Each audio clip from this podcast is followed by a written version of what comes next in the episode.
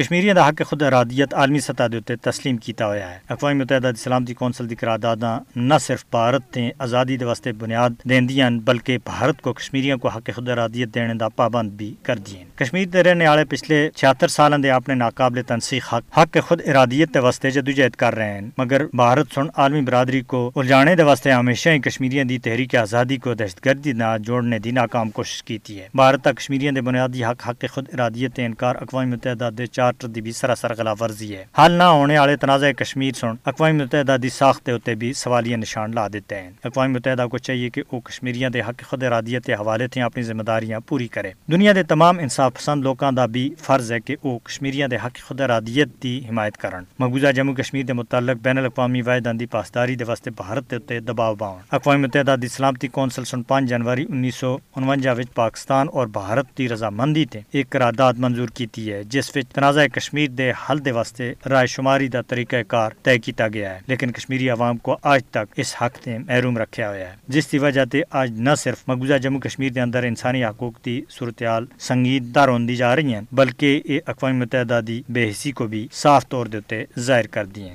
بہرحال، اقوام عالم کو کشمیری عوام دی حق خود ارادیت کے حوالے تھی فوری طور دے اپنی ذمہ داریاں پوری کردے ہوئے مقبوضہ ریاست جموں کشمیر دے مظلوم اور محکوم لوگوں کو انہوں دا حق دالنے اپنا کردار ادا کرنا ہو سی۔